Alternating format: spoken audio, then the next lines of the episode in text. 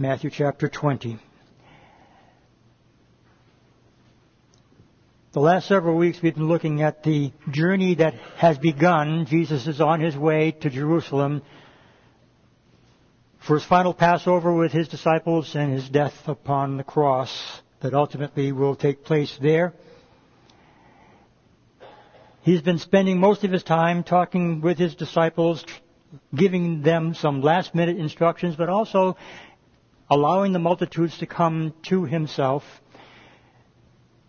And in that process, as we've looked in the past few weeks of that journey, we've seen Jesus receiving little children and saying, of such is the kingdom of God.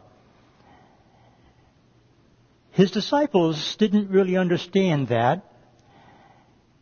They thought, like the man that comes to him in chapter 19, that they had to do good works in order to enter into the kingdom. They had to do things to please God. They had to work for their salvation. Jesus had said, no, no, that's not the case at all. Come as a little child. A little child comes humbly, doesn't have any pridefulness, doesn't have any preconceived ideas about what the kingdom of heaven is all about. They just receive by faith that which is told them. Childlikeness is what Jesus is emphasizing, not childishness, but childlikeness. And in chapter 19, the rich young ruler comes to him and wants to know what good thing can I do to inherit eternal life. And again, his assumption is that there's something lacking in his morality, and he himself thought himself to be quite good at obeying all of the commands of God. And he told Jesus as such. All these things he said to Jesus, I have done from my youth when Jesus told him what commandments to keep. Of course, it was required of all the Jews to keep every one of the 613 commandments in the Old Testament scriptures, but he had asked Jesus, which one should I keep? And Jesus answered him politely, oh, you should do these things. Thou shalt not murder, thou shalt not commit adultery, thou shalt not steal, thou shalt not bear false witness, and love your neighbor as yourself. These things you must do. If you are to do anything, do those things and in doing them, if you are able, then you might be good enough to enter in. But he doesn't stop there. He goes on to say, but what you really need to do is sell everything that you own and come and follow me. Now that was a command to the rich young ruler, particularly, particularly to him, not to everyone, but that was his God. In other words, the very first of the commandments he had basically been breaking because of his status. He was a rich young ruler and apparently he wasn't really willing to give up all of his possessions. They had become his God and the Word of God tells us that the command of God in the Decalogue, the first of the Ten Commandments is, Thou shalt love the Lord your God and not have any false gods before you. That was his false God and Jesus pointed that out to him. And so the man went away saddened. How unfortunate that the man could not, at that time, do what was the most important thing of all the things that he had been instructed throughout his entire life. Just simply to follow Jesus. Remember Matthew is writing this, and we pointed that out last time, that he himself was a very rich man, a tax collector, and when Jesus had come to him, as he was seated at the booth collecting taxes, Jesus simply said the same thing to Matthew that he said to that rich young ruler in chapter 19 of Matthew's Gospel, Come and follow me. And when Matthew heard those words, they penetrated his heart to the extent that he just simply got up and left everything and never went back.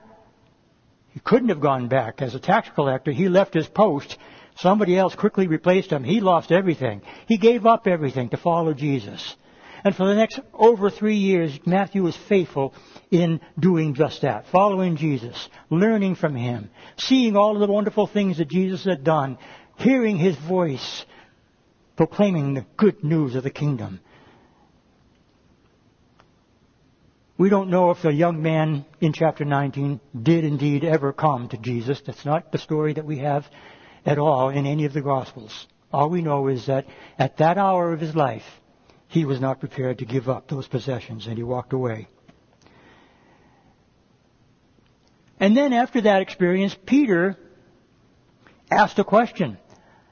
And I suppose you might think, well, Peter, you're not listening to what Jesus has been saying because what Peter asks is, what's in it for us?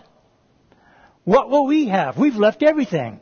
What he focused on is the fact that the man would not give up all of his possessions and walked away, and Peter realizes, hey, we gave up everything. What's in it for us? You see, Peter's thinking, like the rich young ruler, there must be some kind of reward for me, isn't there? Well, Jesus did indeed tell him, yeah, all of you who have been following me, who have committed yourselves to me, the ones that I have chosen, of course with the one exception of Judas, he told them, You will sit on thrones in Jerusalem, in the kingdom, judging the 12 tribes of Israel. That's a pretty good reward. You'd think that probably satisfied Peter and James and John and Andrew and all of the others? Well, yes, sort of. But Jesus ended chapter 19 with these words. Many who are first will be last, and the last will be first. Verse, nine, uh, verse 30 of chapter 19. It says that also again in chapter 20, which we will read momentarily. The first shall be last, the last first. Jesus has said there are rewards, indeed. But that's not the most important thing. Remember, he had said you must come as a child and then when you do so, you will enter into the kingdom. That is the criterion. That is only the one criterion. Come as a child.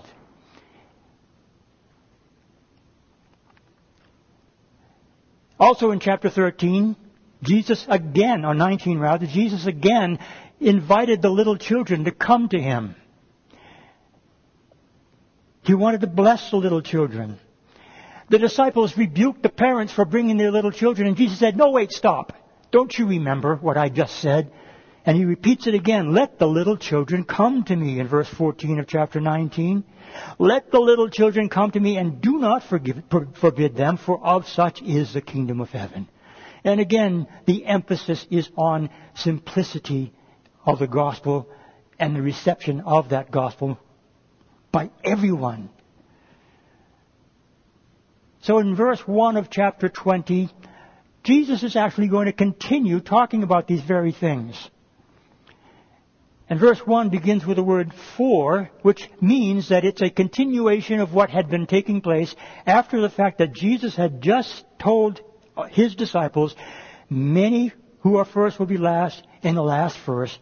Now it says in verse 1 of chapter 24, Jesus speaking, the kingdom of heaven is like a landowner. Now he's giving them a par- parabolic lesson. Remember what a parable is? A parable is a story using things that they are familiar with to show them something about the kingdom that they know, don't know, that they need to know. And so when he says the kingdom of heaven is like, the parable, which means, by the way, Greek word parable, is combining, combining two words, para and balo, to throw alongside, literally. That's what a parable does. It gives you something of a context which you can understand in order to understand something that's far deeper and in meaning that wants to be conveyed by the teacher. And this is the teacher of teachers speaking these words. The kingdom of heaven is like a landowner. Now we remember from previous parables, whenever we see a householder or landowner, we're talking about God himself.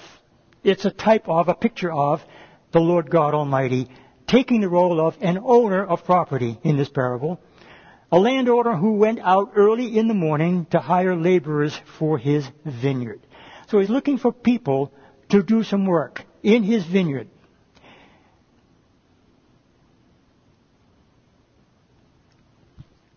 Early in the morning, probably was around the break of dawn. The Jews considered their day to begin in the evening, at 6 o'clock in the evening, and when the sun sets the next day, that's the end of the day. But here, the very first sign of light in the morning, around 6 o'clock in the morning, would be when laborers would be gathering in the marketplace because they didn't really have what we have in our work system that we are comfortable with and familiar with. They had to rely on wealthy people to select individuals from among those who gather in the work uh, in the marketplace for the purpose of giving them their hire for a day. And they would work a full 12 hour day typically in the fields, especially during harvest time. That was what they would expect, and it was for that purpose that these men and women were all gathered together in that marketplace and waiting for somebody to come along to hire them. Now in the Old Testament, and it was true in Jesus' day as well, Moses had told the people of Israel that when you hire somebody, you don't keep his coat when the work is done. You give it back to him because that's his blanket. You also need to pay for that person's work at the end of the day. That was what was expected, and it was still so in Jesus' day.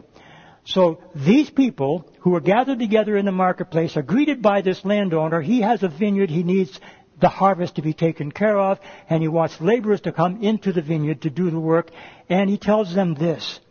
When he had agreed with the laborers for a denarius a day, he sent them into his vineyard. That's good. A denarius was considered in that day a day's wage. Probably around 35, 40 cents in our economy, but that was a very, very good pay for a day's work in that day. It was enough for them to be able to provide for their family, to buy food, and to be able to afford to live off of that and, and sustain themselves and their families. A denarius was agreed to. The landowner offered it. And the people who were willing said, yeah, that's a good deal. That's what we would expect. We'll do that. So they did. And he sent them into his vineyard. Then he went out about the third hour, which would be nine o'clock in the morning, and saw others milling about, standing idle in the marketplace. And he said to them, You also go into the vineyard, and whatever is right, I will give you. And so they went.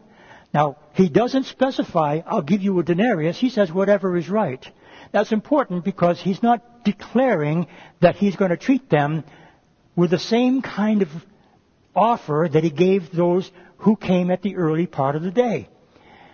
In other words, they were probably thinking, all right, he's going to give us what's right, so we're here at nine o'clock, we've missed three hours of work, he's probably going to pay us around three quarters of a denarius or so, and that's good enough for us. We're gladly going into work for him because nobody else has offered us a job, and they needed the money to help to pay for their livelihood. So whatever is right, I will give you, and they went. Again, verse 5 says, he went out about the sixth in the ninth hour and did likewise. So there were still at 12 o'clock and at 3 o'clock in the afternoon, still people milling about, not having been hired by anybody, and he offers to hire them, and he tells them the same thing apparently that he told the people at 9 o'clock. I'll give you what is right. And they went in.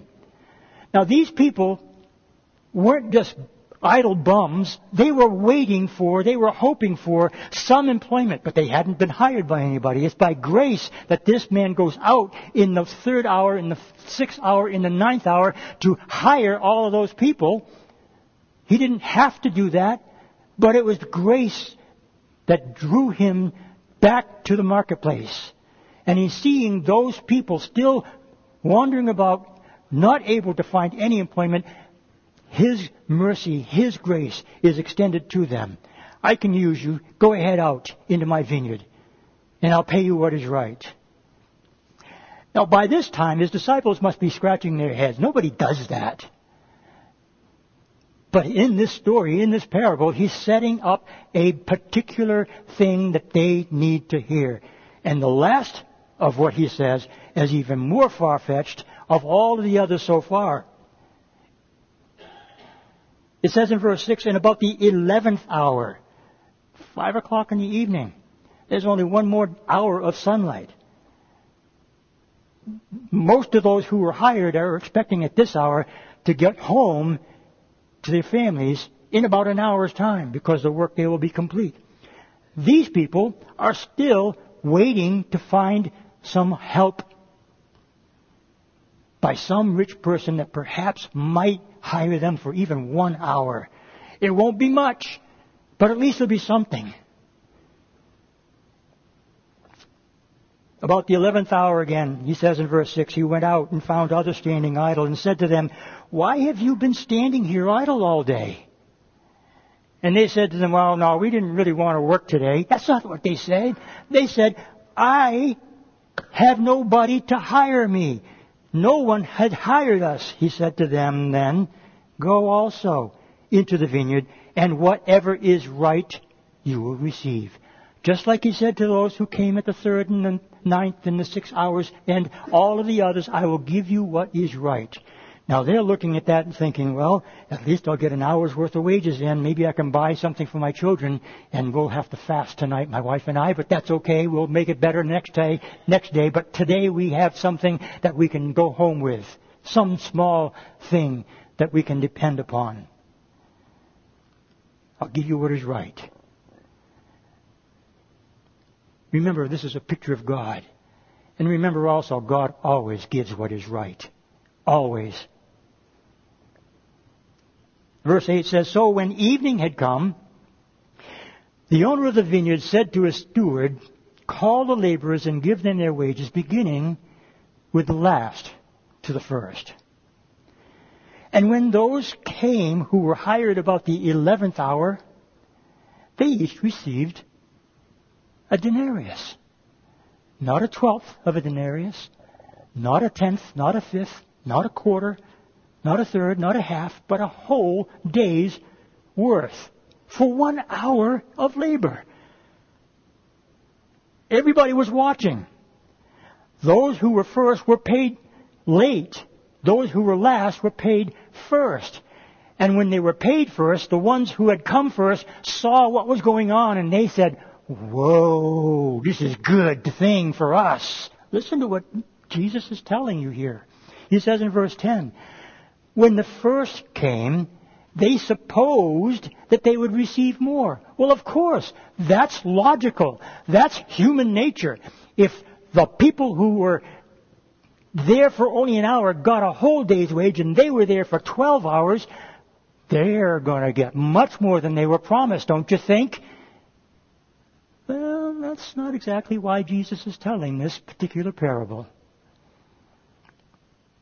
They likewise received each of them a denarius.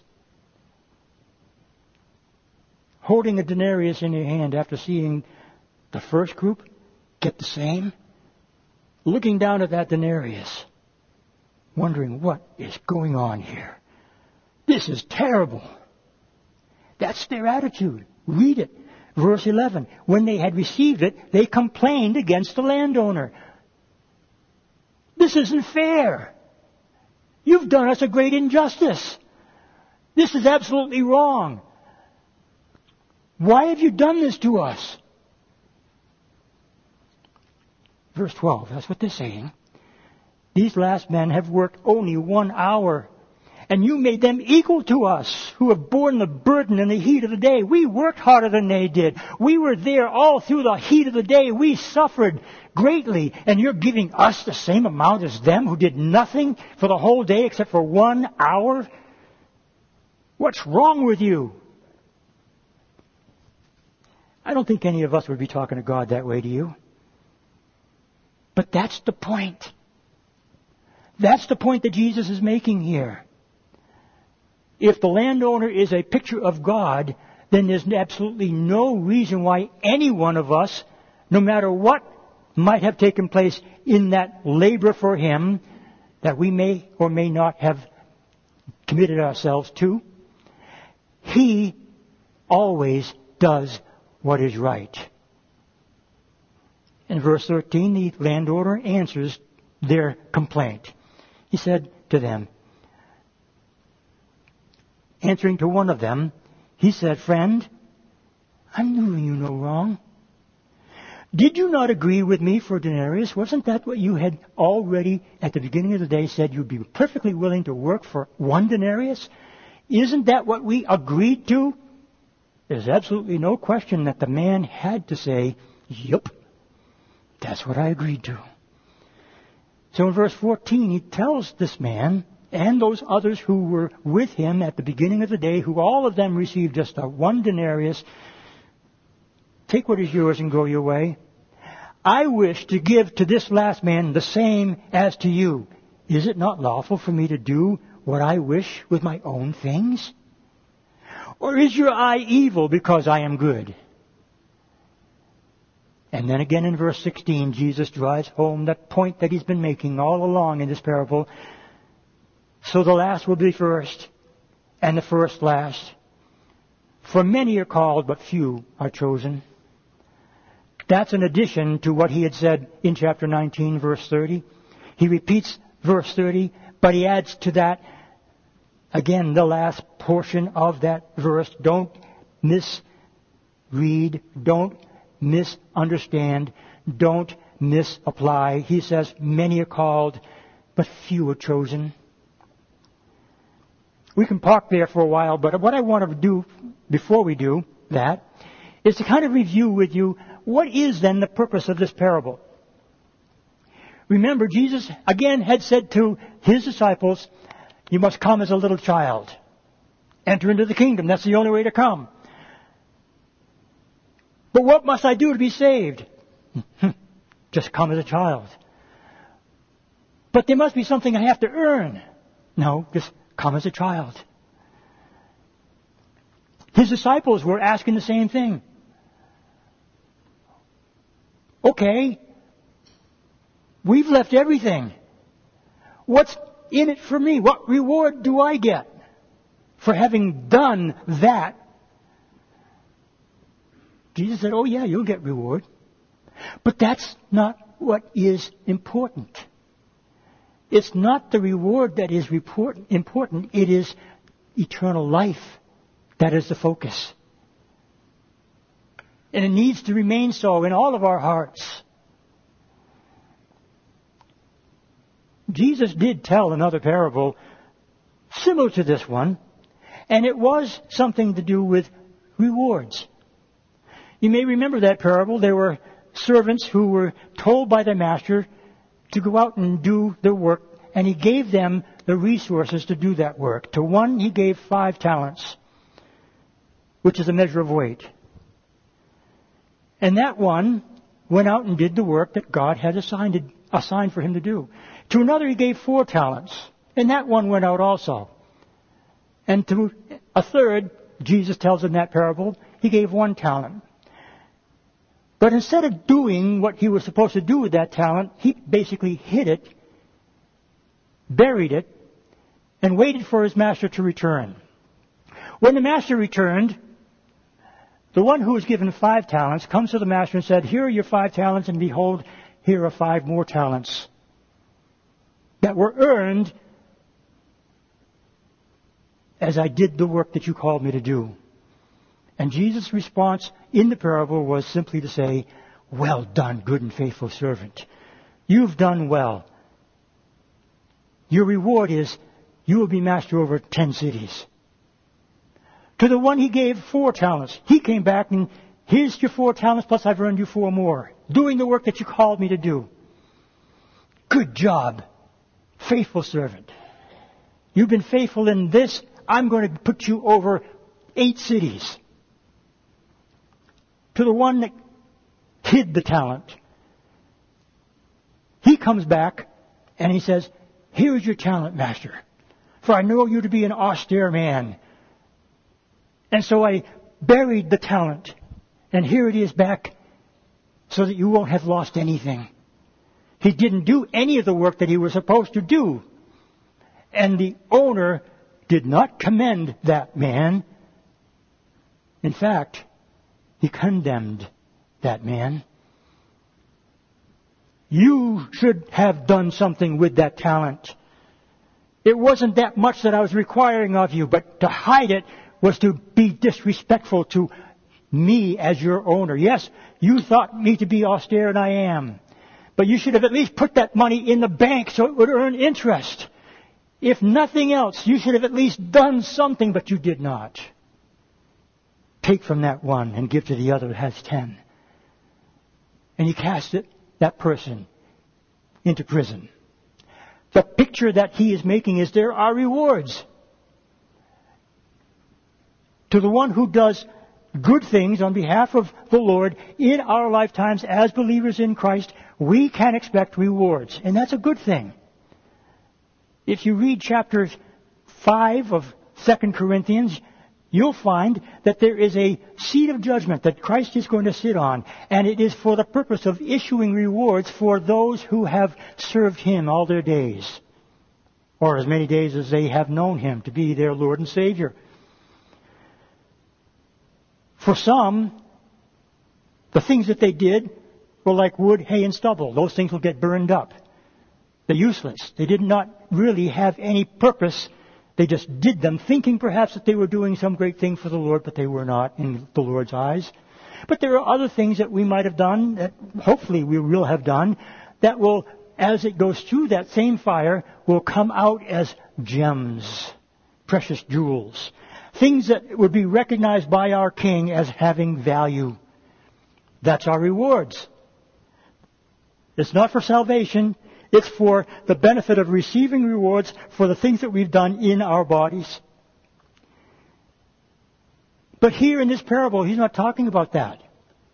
He's talking instead about the fact that the grace of our God far supersedes anything that we can do to the extent that if we think that we can do anything to enter into the kingdom of God, we're missing the mark.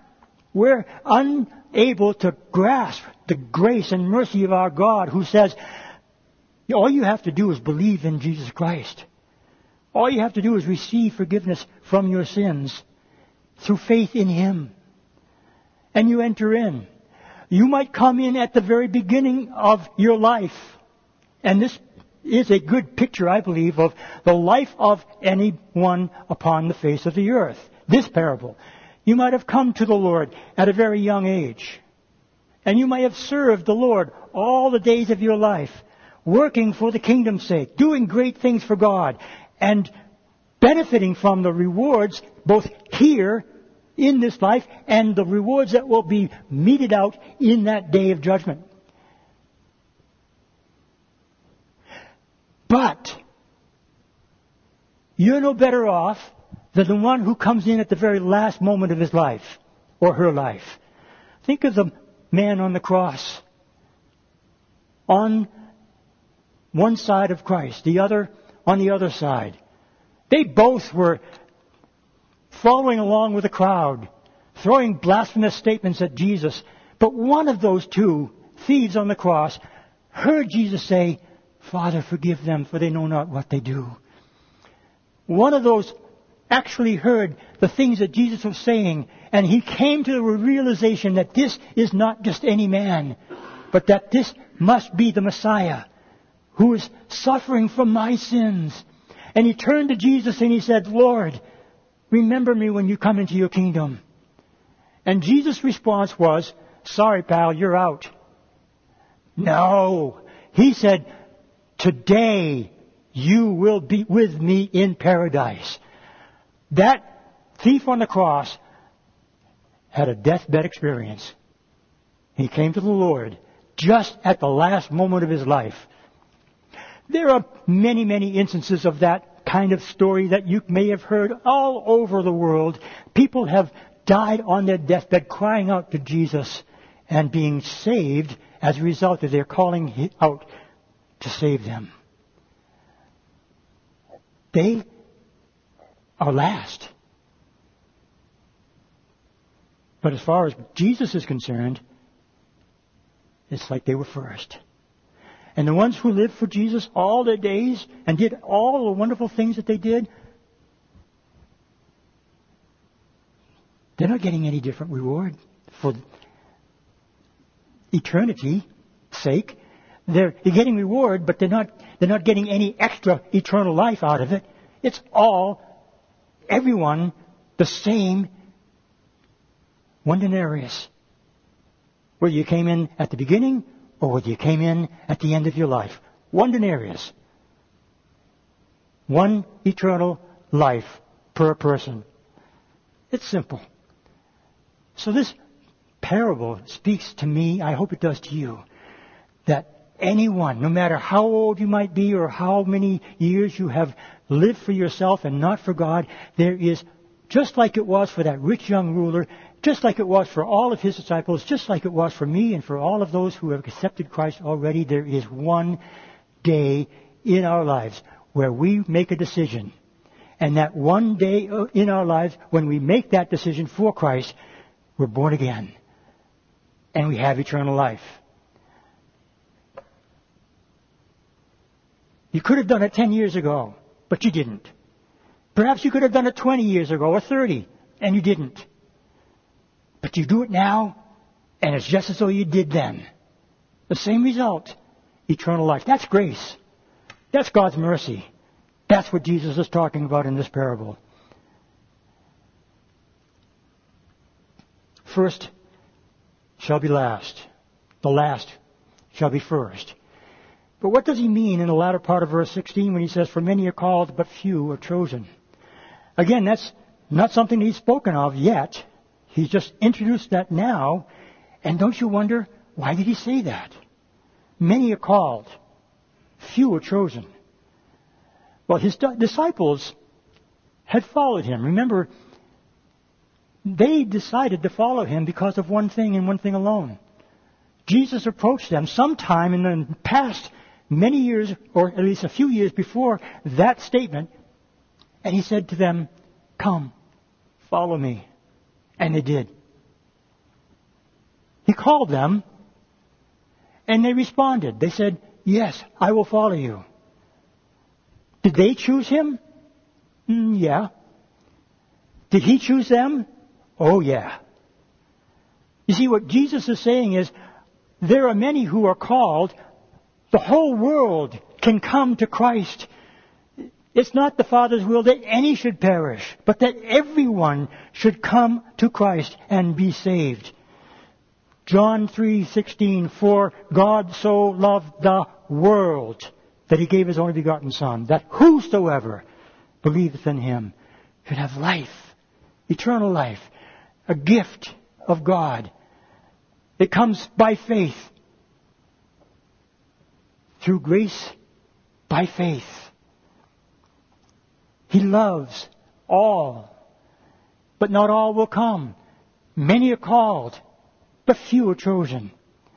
Another parable that Jesus had talked to his disciples about before this event might possibly have come to the mind of the disciples when he said these words. In that particular parable, Jesus was talking about a marriage feast. A rich man, son was getting married. He sends out invitations. Not everybody chooses to come. He sends out more invitations. And still, the house isn't full. He wants the house to be full for this great feast. So he sends his servants out to the highways and byways and said, compel them to come in until the place is filled. And now they can have their wedding feast. Now one thing that's very, very important for you to understand is that it was commonplace for a wealthy person to provide a wedding garment for everyone who comes into the wedding chamber for the celebration of that feast. So everybody is seated. Everybody comes, the house is full. But the man of the house looks out and sees somebody dressed in different garments. He's not dressed in the wedding garment that was given to him. Why aren't you dressed for the wedding feast? He's kicked out. He was called. He came, but he wasn't chosen. Keep that in mind. When Jesus is saying here, many are called but few are chosen, he's just saying what he had said earlier. The way is narrow, and few there be that find it. Yes, he chooses, but it's based on response. If our response isn't what it should be to his call, then we are not chosen. But His grace is extended to anyone who would respond, to that call in a proper way, with thanksgiving in their heart for the mercy that He has extended to us. And as we do so, He chooses to accept you. That's good news. Now, after the parable has been spoken, talking about the fact that it's all about the gift that God wants to give everyone. In the same portion, Jesus now, as they are approaching Jerusalem, verse 17, took the twelve disciples aside on the road and said to them, This now the fourth time that he is going to either directly say or imply this news about his death, burial, and resurrection. Behold, we are going up to Jerusalem in verse 18, and the Son of Man will be betrayed to the chief priests and to the scribes, and they will condemn him to death, and deliver him to the Gentiles to mock and to scourge and to crucify, and the third day he will rise again. He's added more and more information in this statement that he's making here, more than he had made in the previous statements with regard to the events that are about to unfold. It's not that they should be totally taken by surprise. They should be getting this. They should be understanding what he's saying. But he's been speaking in parables. And as far as the disciples are concerned, their expectation is that they are going to sit on one of the twelve thrones in his kingdom. They're looking forward to that kingdom age. They think it's immediate. When they're heading to Jerusalem for that purpose, they believe it to be absolutely certain that they are about to enter into great and mighty things that they will be a part of. That Jesus will indeed sit upon the throne of David. The psalm we read this morning, Psalm 89, speaks of the promise by God to David that one who descends from his loins would sit on his throne. And take note of the fact that he made exception to the sons of David. Those who do not believe, those who do not obey, they will be punished. But there's still the promise that God made to David, and he said, I will not relent. I will not change my mind. This promise I have made to David, and I will keep it. There will be indeed one who is a descendant of David who will sit on David's throne in Jerusalem. That's a given. That won't change. It hasn't happened yet, but it will. They thought it was about to happen. We're now 2,000 years or so later, and it still hasn't yet happened. Does that mean it won't? Absolutely not. It's coming, people. We're entering into a time, if you look around, you see things happening in the world around you, you know what's going on. Read the newspapers or get your information from a good source on the internet, if you must, but know what is happening in the world and know that these things have been prophesied and know that these things must take place in order for the fulfillment of all things. The Lord willing, we'll be talking about some of that next week. But here, let's finish our study this morning in this great chapter, verse of, of chapter 20. Let's look together at what takes place after Jesus says these things about himself the resurrection, the death on the cross, the mocking, the scourging. Verse 20 says, Then the mother of Zebedee's sons came to him with her sons, kneeling down and asking something from him. And he said to her, What do you wish? So she said to him, Grant that these two sons of mine may sit, one on your right hand and the other on the left, in your kingdom. Where's, where's their thinking process here? What were they hearing when Jesus said, I'm going to Jerusalem to die? He never said anything about setting up his kingdom. Oh, yes, before he told his disciples, Oh, you're all going to be sitting on thrones judging the 12 tribes of Israel. They took that and they ran with it. They didn't hear a thing after that. And even John and James, his brother, colluded with their mother and convinced her, probably, I don't think she did it on her own volition, but I think they had something very much to do with this question that she asked Jesus Will you let my two sons sit on your right hand and your left in your kingdom? Who is this mother? James and John are the sons of Zebedee. Zebedee was a very wealthy fisherman in the Galilee region. He was well known in Jerusalem and other places as well. And so was John and James, his brother. They were very, very well received by even Caiaphas and Annas.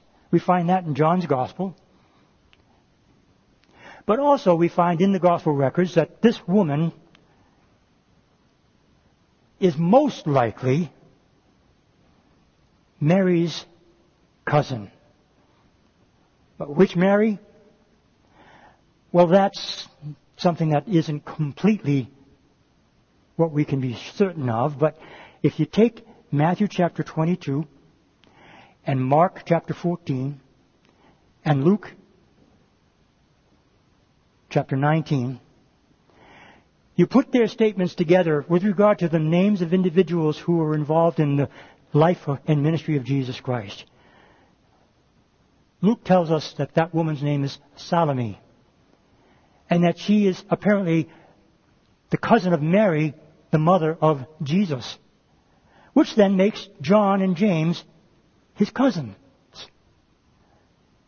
So this Aunt Salome comes to Jesus and said, Hey, my boys are worthy of this. Would you let them sit on your right hand and your left? It may not necessarily be completely accurate, but it's a good assumption that that is indeed the arrangement that's trying to be made by this woman and her two boys. They're involved, as we see later. In verse 22 it says, But Jesus answered and said, You do not know what you ask. And I think now turning to James and John, he says this, Are you able to drink the cup that I am about to drink and be baptized with the baptism that I am baptized with? And they said, We are able. They didn't know what they were saying. As it turned out, James was the first of the twelve apostles to be martyred. Not the first martyr of the church, but the first of the twelve apostles. John, on the other hand, lived a very long life, but suffered greatly at the hands of Rome. Spent a good deal of time in prison at Patmos and in isolation. Of course, that's where he was receiving the revelation that we have before us in this book. So there are good things that resulted from his life, some good things that resulted from the martyrship of all of the saints. But again, James did indeed drink of the cup. And John, I believe, also. In a different sort of way. Jesus drank that cup, and we're told about that in the story about the Gethsemane record where he drank the cup that was placed before him. Not my will, he said, but yours be done. The baptism, identification. Will you be identified with me in my suffering? And they're saying, yes, yes, we're ready for that. Verse 23 says, You will indeed drink my cup and be baptized with the baptism that I am baptized with. But to sit on my right hand and on my left is not mine to give, but it is for those for whom it is prepared by my Father. So when we get to heaven, we'll see thrones. We'll see Jesus seated on, his throne. The question is, who will be on his right? Who will be on his left? Will it be one of the twelve? Maybe. Will it be the grandmother in Kentucky who raised four grandchildren on her own and taught them about the things of God? Will it be the widow who lived all by herself for so many years, praying daily for her neighbors?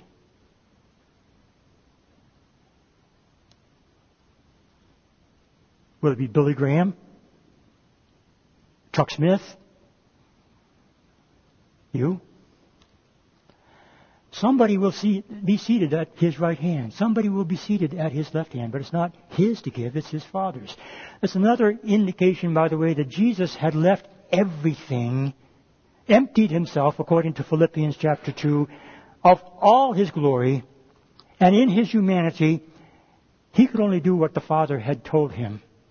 He only knew what the Father had revealed to him. And all that was responsible, that God was responsible for, God would choose to do, and Jesus wouldn't necessarily know until it happens. Now Jesus has returned to that glory. He was raised from that grave, resurrected, the first fruit of the resurrection. And he's seated now at the right hand of the Father. He intercedes for you and for me against the accuser who comes and tries to put you in a bad place and me. But Jesus says, I gave them their wage. They came and they have that denarius already. It's theirs. Verse 24 says, And when the ten heard it, they were greatly displeased with the two brothers. John, James, what's wrong with you? Remember, they had argued who was going to be greatest in the kingdom. That argument continues to go on with them. And they're infuriated that James and John would have the guts to come to Jesus and ask through their mother this very, very thing that they themselves wanted. They didn't get it. Who is greatest in the kingdom? The one who sits at his right hand, the one who sits at his left? The children. Jesus called them to himself in verse 25 and said, You know that the rulers of the Gentiles lord it over them, and those who are great exercise authority over them. Yet it shall not be so among you. Don't think yourself to be greater than another. That's what he's saying here. It applied then, it applies now. It shall not be so among you, he said in verse 26, but whoever desires to become great among you, let him be your servant. The Greek word is diakonos. It means minister. We refer to ministers in a much different way. I hope that you don't think of me as a minister who is anything like what some believe a minister should be. We're not over anyone. We're your servant. And that's what minister means, a servant. Then he says, whoever desires to be first among you, remember the first shall be last, the last first. Uh, if you want to be first, great. Whoever wants to be first, let him be your slave. That one who wants to be at the top doesn't get to the top by greatness. He gets to the top by being, in the Greek, a doulos, a servant. Yes, a bond slave, lowest of the low. You want to be great? Be a servant. Lastly, he says, just as the Son of Man did not come to be served, but to serve and to give his life a ransom for many.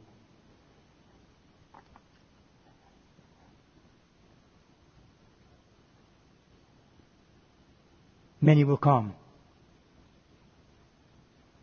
Few are chosen. The first shall be last. The last shall be first. Come as a child, but come. Receive that denarius and enter in.